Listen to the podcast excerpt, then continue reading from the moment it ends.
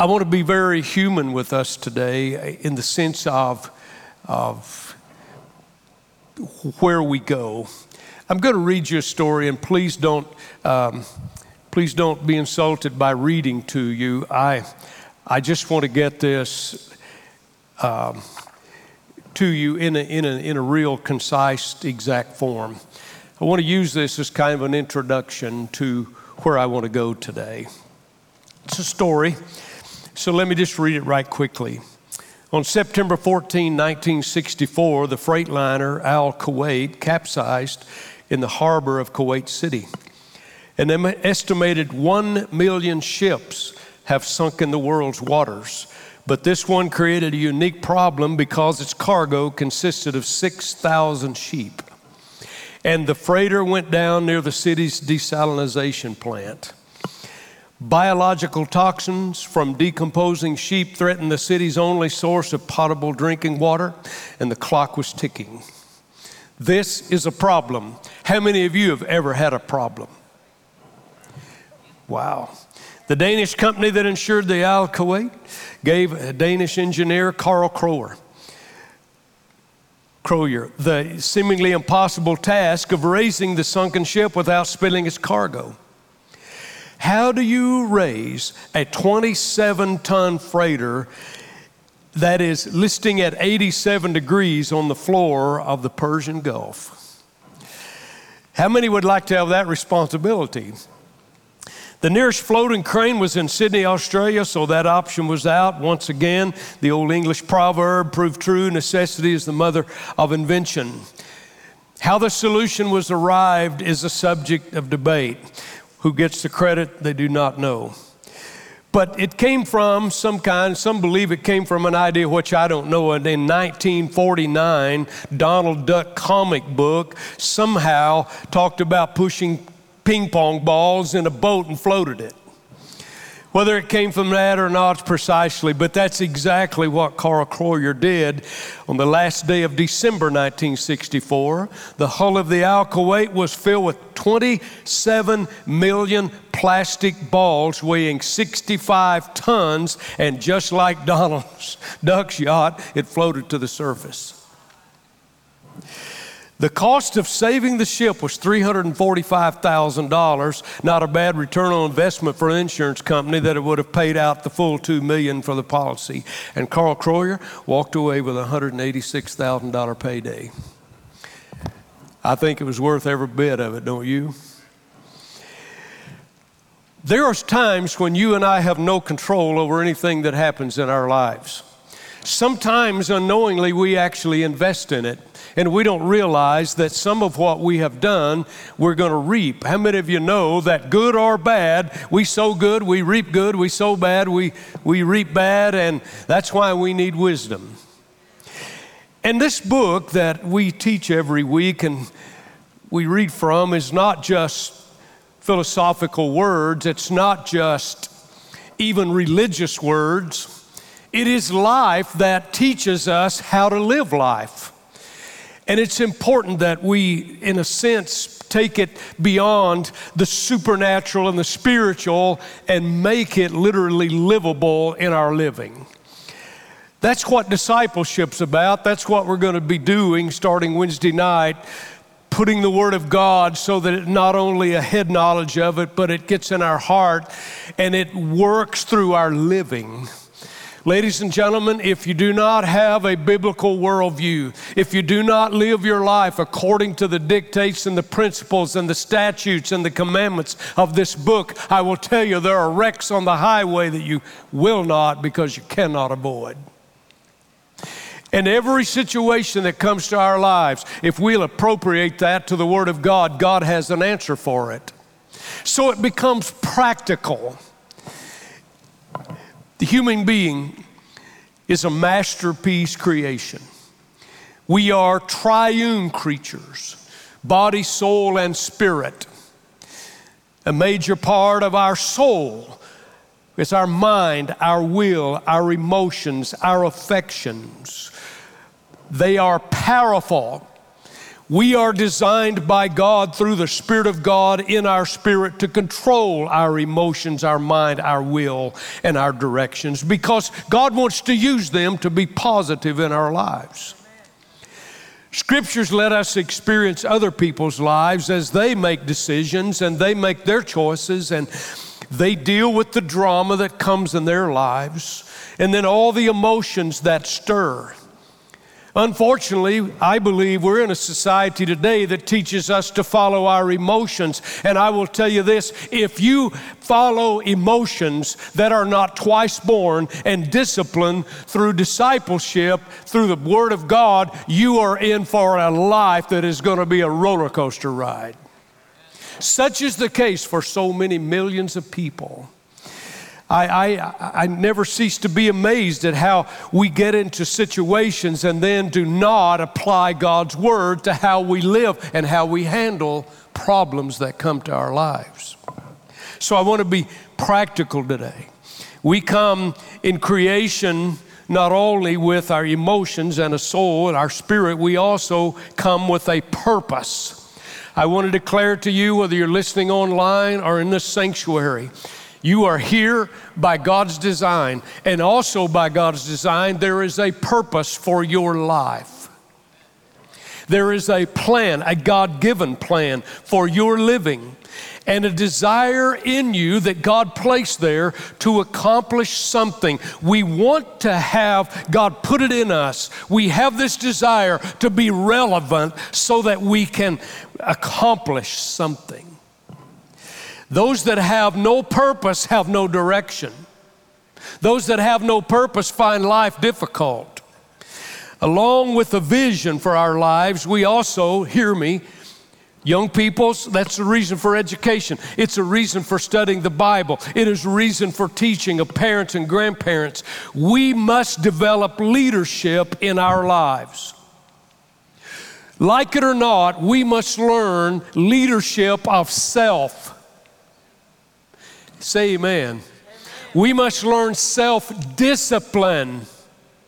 I get so frustrated at parents, they say, Well, I'm just going to let my child believe what they decide they want to believe. And I go, Do you make them bathe or brush their teeth? I want to teach my child the eternal Word of God, not some vain philosophy of man's dreamings. I'm duty bound to see that there is something there besides what they want. It, you know what that is? You know what? The, I'm, I'm already in trouble. I realize I'm in trouble. You know what that is? That's a dereliction of your duty as a parent and a grandparent, you're going to let your child decide what they're going to be. The scripture says you train that child in the way that they should go. It's your job to get on your knees and say, God, what have you put in this son and in this daughter and these grandkids? What do you want them to do? Help me to help them find the purpose in their life. And then the discipline. But today we have parents who just don't want to discipline and just let kids have their way. I got news for you. Parents are supposed to be in charge of the family, not the other way around. And I love children, I love teenagers, but they're not to boss till they're responsible. And you're supposed to teach them how to be responsible so they can boss the right way. Whew. Totally not on my notes, amen verse 2.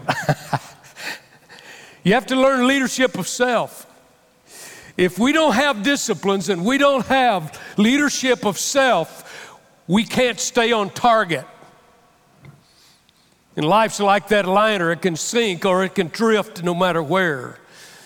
As believers in Almighty God and a desire to be in His will, eventually we must move and I'm going to talk about my title this morning. We must move from a vision that God gives us to a reality called action.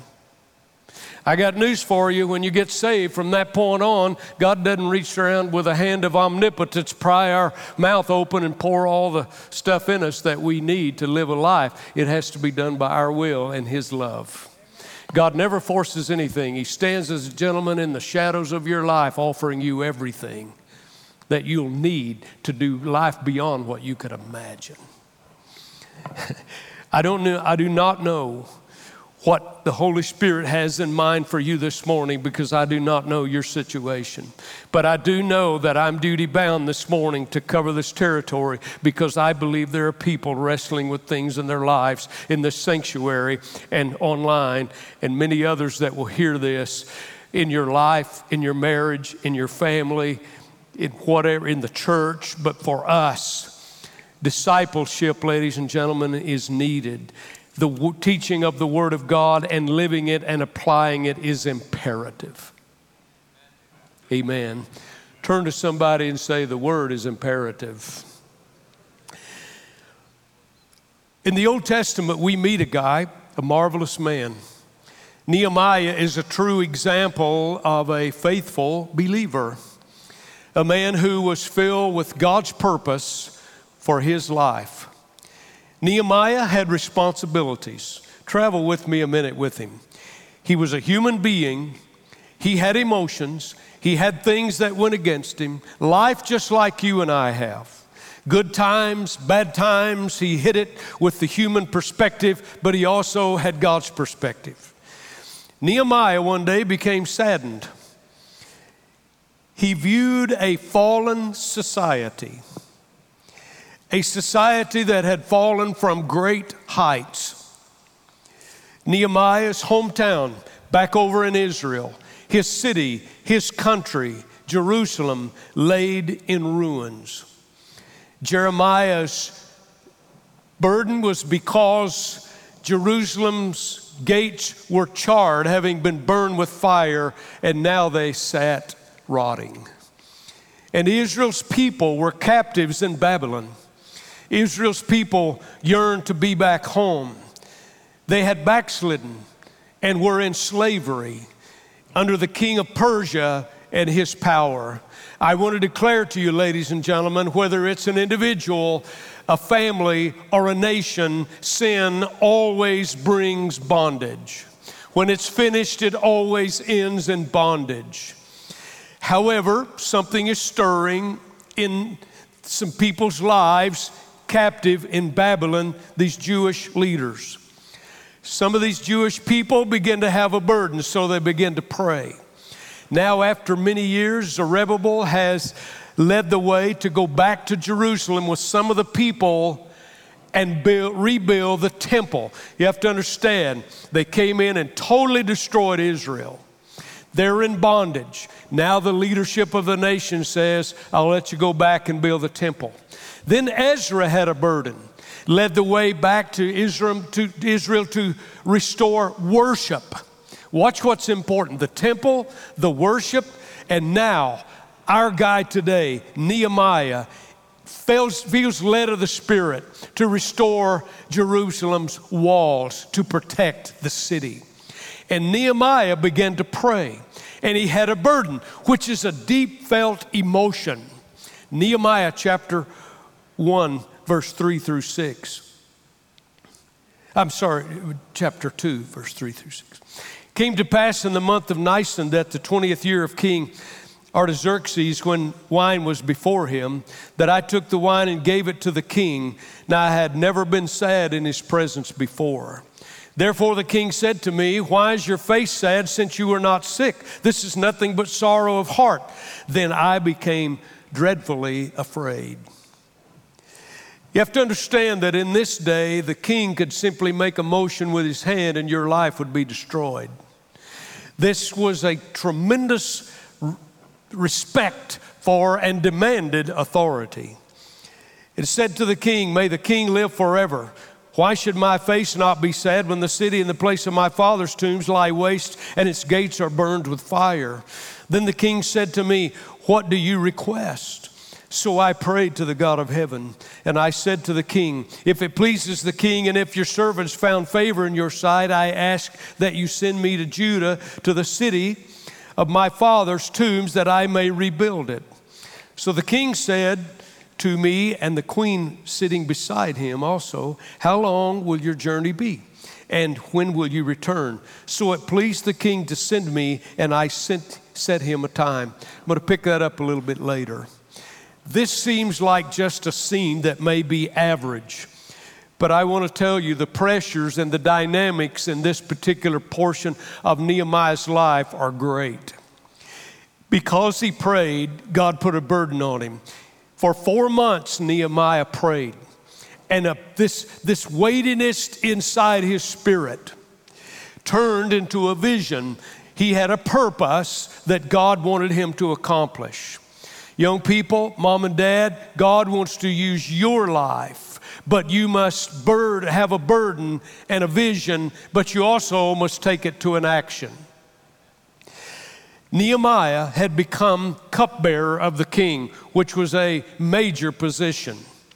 As a cupbearer, he was faithful. That simply means he was a really good employee. I believe the best employee on the place where you work should be you as a believer. I think you ought to be on time. I think you ought to do above and beyond what's required. And God has a principle about that, that He is the one who gives promotion. Understand this if you will live according to the Word of God in action, not just visual part, I believe God will reward you. As a matter of fact, the scripture says that reward and, and blessing come from God. If you'll understand this, you don't really work for your boss, you really work for God. And you turn in the right ingredients, God, ha- God literally has obligated Himself to bless you beyond what you think your boss and your place may be. Wow. Here he was in this powerful position. Two things I want to say about that. First, the burden and the vision came through prayer. Secondly, prayer did move to an action. This situation came to a head, if you will, right here in front of this king. For four months, Nehemiah prayed, but there was a relationship with God that grew deeper. Folks, behind all that we have done as Christians and behind all that we will ever do, when we take our last breath, when I take my last breath, and when I stand before the God of all creation, I want to have affected the lives of other people for eternity. It comes from a relationship with God seven benefits. I'm going to touch them right quickly. Martin, eat your heart out. I got seven points instead of three. First of all, number one, through prayer, godly direction, the burden was given. And, and then through prayer, God can bring it to life. Let's look at verse 1 again. I took the wine, gave it to the king. Now I had never been sad in his presence before. I'm not sure as a matter of fact, if I were to guess, I would guess that I would, I would know because I believe he's a man of character. I don't think Nehemiah walked in front of the king on purposely to try to manipulate him with a sad look. I think it came from a heart. He has a burden. But he, he this is an opportunity. Look at it. Godly direction, God working here, and suddenly this transpires. Secondly, through prayer. God changed Nehemiah's heart. Look at verse 2. Therefore the king said to me, Why is thy face sad? Since you are not sick, this is nothing but sorrow of heart.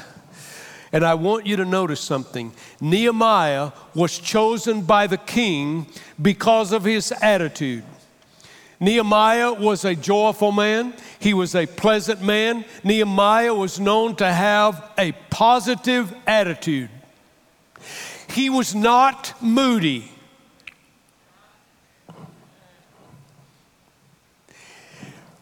Oh, I'd like to, I'd like to just stop there and meddle for a while. One of the things I've learned to love about people who are a little older and those that are disciplined and those that have lived in life long enough to, to learn a lot of things is one of the things I so appreciate appreciate about lives is the consistency in the fact that no matter when I see them, where I see them, no matter the circumstance, they have a consistency and I don't have to step around their feelings all the time. I think we ought to just sit there a moment. Do you like wondering what kind of atmosphere is going to be in your house or at the office or anywhere? Aren't you glad that God's the same yesterday, today, and forever? With him, there's no variance, not even shadow of turning. It is so amazing to know that God will in no wise cast me out. God's not going to hold me to some kind of, of, of human mood when I approach him. I can approach with great confidence. But here he is, well thought of the, of the king, known to be a great attitude, and the king notices. Thirdly, God did not remove all the fear of Nehemiah's life. Listen carefully. Verse 2, the last portion. Then I became dreadfully afraid. It is true that we preach do not have fear because we don't want Satan to use that emotion against us, and that's where most of the battle is. But there is a healthy fear. There is a reverential awe. And when we come to a burden, it is because God wants to use us for a purpose. And, ladies and gentlemen, the situation may be fearful just because we do not know how it will turn out. But how many of us absolutely have learned that regardless of the circumstance, situation, we must unconditionally trust God? Let me tell you, if you do not trust God and you're always questioning whether God knows what He's doing, you will live in total misery all the time. Second guess everything about your life. Why don't we just get it understood? God knows what He's doing, He has a much bigger picture than we can ever imagine. We may not like it, it may not be according to us, but I want to tell you, God works His plan. And one of the things I think we're going to see when we get to the glory world is we're going to look back and say, Oh Lord, why did I ever question God? Why did I ever doubt? Lord, why would I do that? And the gracious God's going to say, I led you along step at a time. Unconditional trust, unconditional love. Not all the fear was gone. Thirdly, uh, I, let me stop a minute. Some tragedies do come and some tragedies, Satan tries to use our emotion again to make us fear. But I want to tell you something. There is such thing as a godly fear that God uses also to direct us. I believe God has spared my life sometime because I have a check in my spirit. The key is not what happens. The key is how we react. We are promised God's power to overcome anything Satan brings to our lives. That's why it's important that the scripture says, guard your heart above all things, for out of it are all the issues of life. Ladies and gentlemen, nothing takes God by surprise. Amen? Nothing. Nothing. All in God's plan. Let us experience fear, but let us not give in to what Satan would have us do with it. Sometimes there's a godly fear that will lead us. Number four, through prayer, God gives boldness in the honest relationships with each other. And by the way, we should be honest in our relationships with each other. I'm going to pick that a minute. We should be honest in our relationships with each other, especially in marriage. If you keep secrets from your spouse, you're headed for trouble. I don't care who you are. Well, Pastor, I just said no. There's no, listen to this. Verse 3. I became afraid. He said, and and said to the king, May the king live forever. There's the fear, there's the respect. Why should my face not be sad? Watch this. He, he had this, this great boldness. I he said, What did I request? Should my face not be sad when the city and the place of my father's tombs lies waste and its gates are burned with fire? Wow, to be able to say that in the presence of the king took some boldness. Young people, mom and dad, crisis do not necessarily make us, crisis can wreck us. But hopefully, if we trust God, we can always learn from it. but I want to declare to you crisis does simply reveal what you have been becoming all along. It shows what you have been becoming for a long time, your reaction. Nehemiah didn't know how the king would respond. He did know that the king was gracious. He had developed a relationship with him.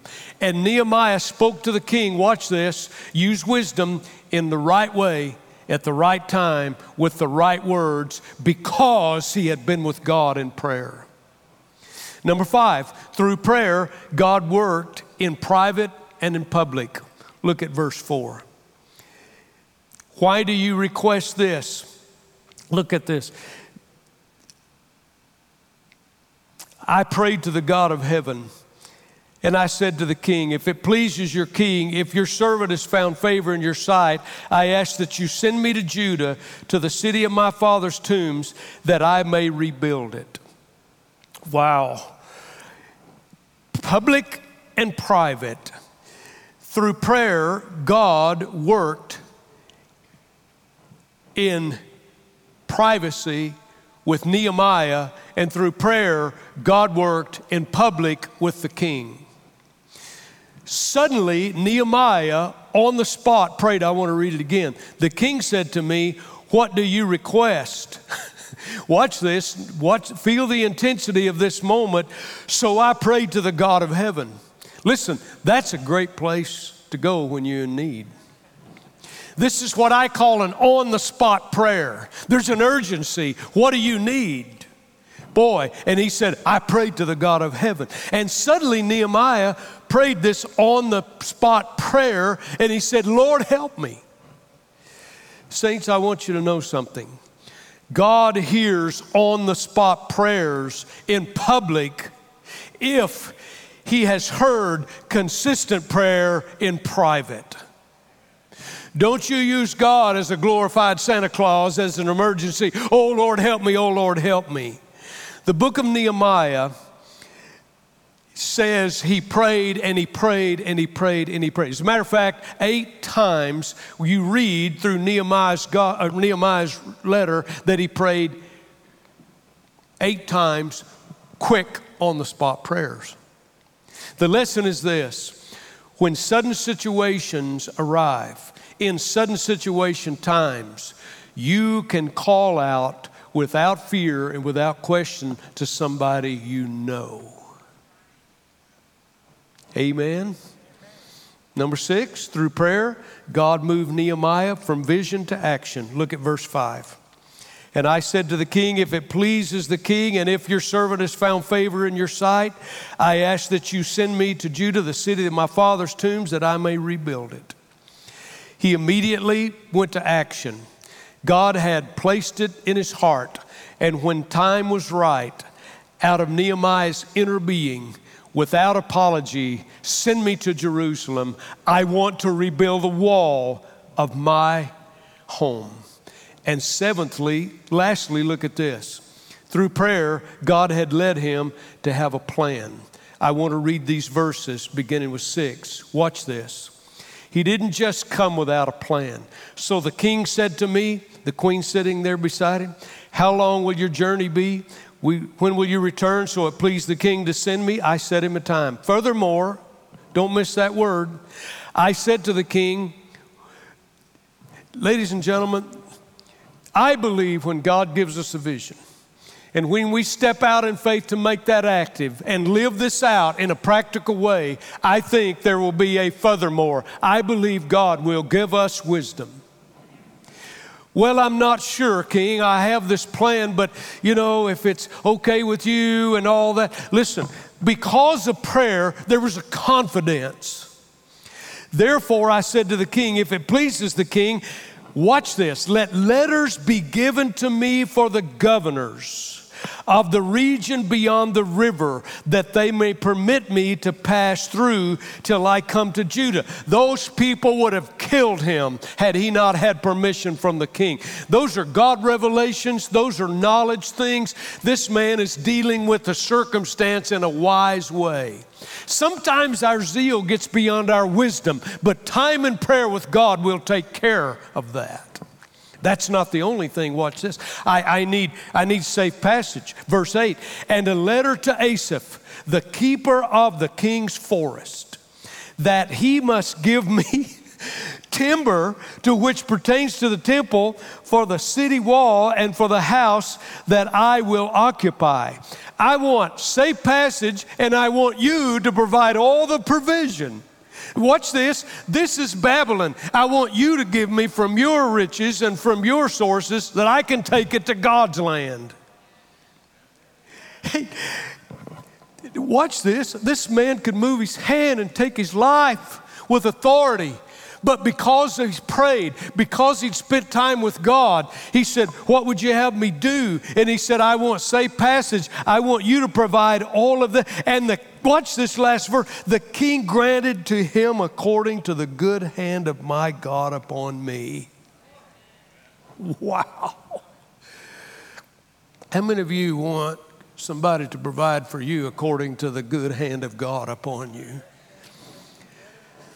But notice, if you do a study, you're going to find something here that's important. In the previous generation, don't miss this. In the previous generation, someone had become queen. Someone had followed God. Someone had gained favor in high places in the Babylonian Empire. You'll find that this previous generation, in it, was a lady by the name of Esther. Esther was a relative of Nehemiah. Ladies and gentlemen, young people, but especially those of us who are parents and grandparents, never underestimate, even young people, do not ever underestimate the influence you have upon your friends and future generations. I am privileged sometime to to get some of those little interest payments. What I mean by that is, I think I said it here a while back. I was praying a long time ago in a, in a church service for ministers, and we had been in the altar about 45 minutes or an hour, about two or three, four hundred ministers, something like that, just praying in a large church in the altars. And I had an arm come put around my shoulders, and I kind of glanced over, and this young man started praying for me. I thought, well, that's nice. And he prayed a prayer. And he said, Thank you for this man. And he went on, and I, I don't know how long he prayed, but he said, Pastor Brooks. And I looked back at him, and he said, You don't know who I am, do you? And it had probably been 12, 15 years. I said, I do not. And he said, I am, and he called his name. And he was now about 28, 30 years old. An ordained Assemblies of God minister. He was pastor of a large youth group. And my first year in ministry, I led him to the Lord. And I hadn't seen him in all those years. It's one of those one of those drops of honey from the heavenly world that drops in you to say, you know what, this is worth it. If you never get one of those little down payment interests, ladies and gentlemen, boy, let me tell you, those things are awesome. Don't forget the influence that you have in your life. Nehemiah left, he was actually gone 12 years. God had turned the heart of the king, and in his plan of action, Nehemiah from the Lord requested letters of passage. He requested the letter for provision. He was given it, but I want you to notice he used his mind. I love what R.A. Torrey said, I think, or uh, the other guy, what's it? Uh, he said, when you get saved, don't forget your mind, you're going to need it. I believe God gives us mental faculties ordained of God. Do you know that this man Nehemiah even knew the name of the guy who ran the forests? His name was Asaph. Asaph. The king granted them according to the goodness of my God's hand upon me. Nehemiah expressed his blessings were from God. God gave him the victory, and Nehemiah gave God the glory. Young people, mom and dad, we are privileged and honored. And it's an awesome thing when God uses your life to affect the lives of somebody else. Here are the lessons. If you want to know, they're parallel, and I'll be through. If you took one through seven, here's one through seven. Here's the lessons. Join God's will through prayer. That's how to find it. Through prayer and the Word. Secondly, learn to become a leader of yourself. When my dad put me on an old hot 100 degrees in the shade. By the way, with no cab on tractors, which they never had when I was a kid. He put me on a green John Deere with a black seat, and I'm telling you, you sit on that thing, it put heat goosebumps all over you. And that sun would bake the top of my head. I've ran cattle in it and done everything. I didn't like it. Sometime I got angry. But I want to tell you something, it taught me a great deal about myself. Learn to be the leader of yourself. Build wise relationships.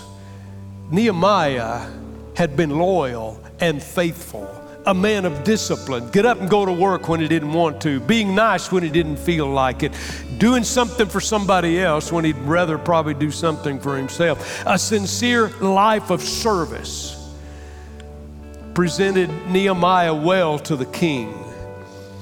Our position is to make the one above us successful. Promote. Promotion comes from God.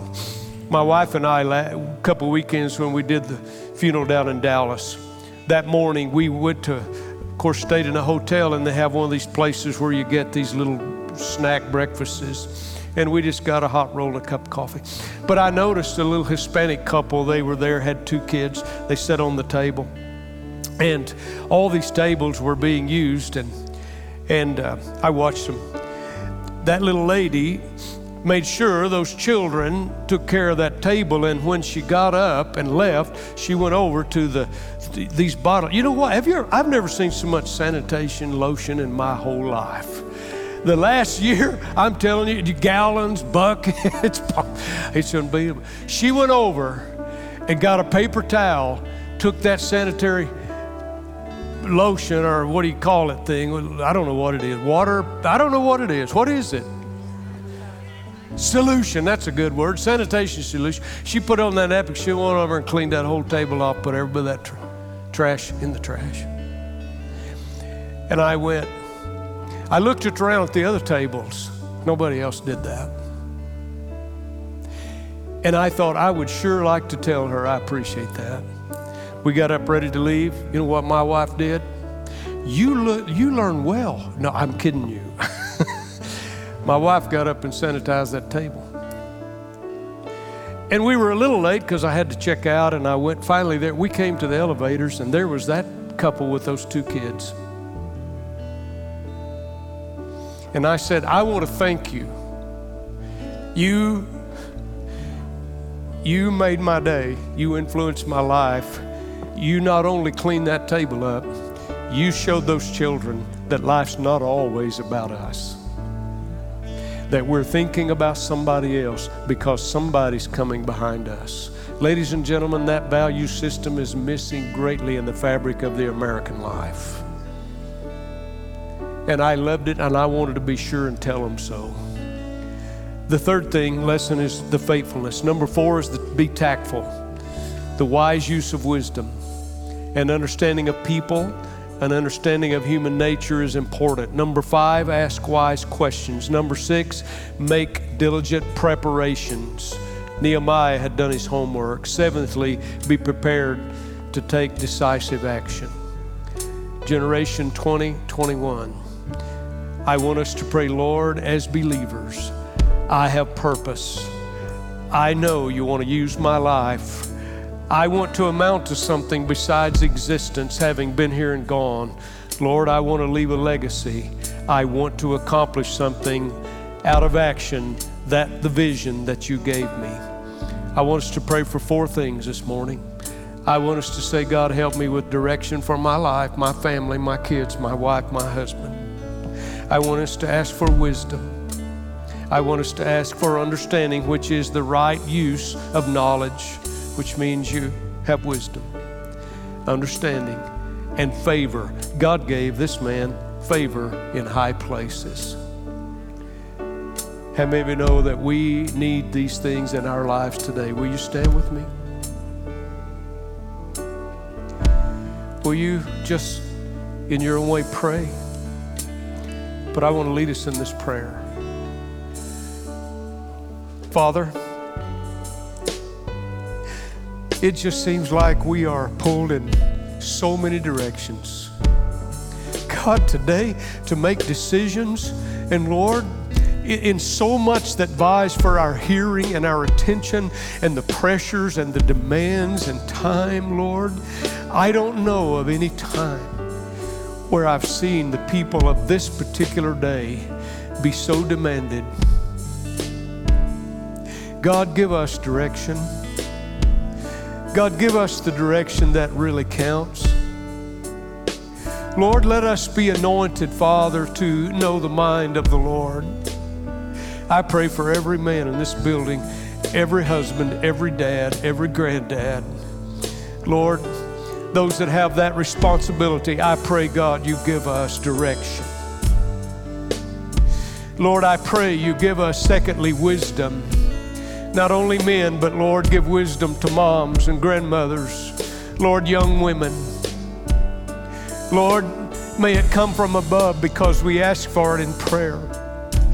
That we may fulfill the purpose, Lord, that by our direction, knowing we have confidence and a purpose and wisdom, Lord, we might be a good witness.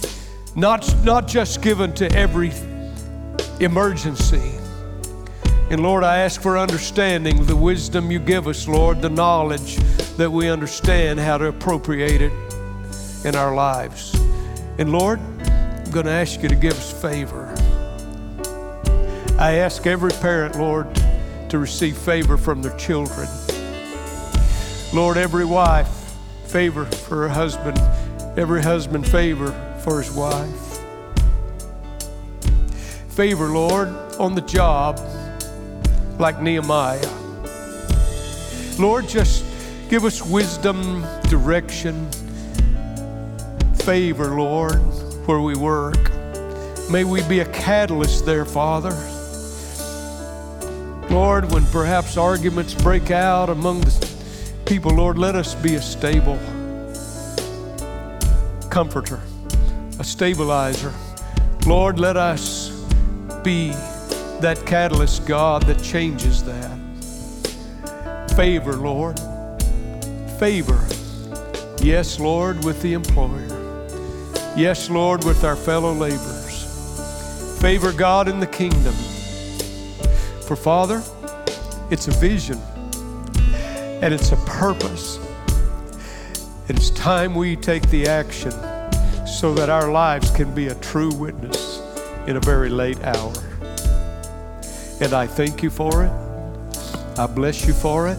I receive it for myself and everyone under the sound of my voice. And I thank you for it in Jesus' name. Amen.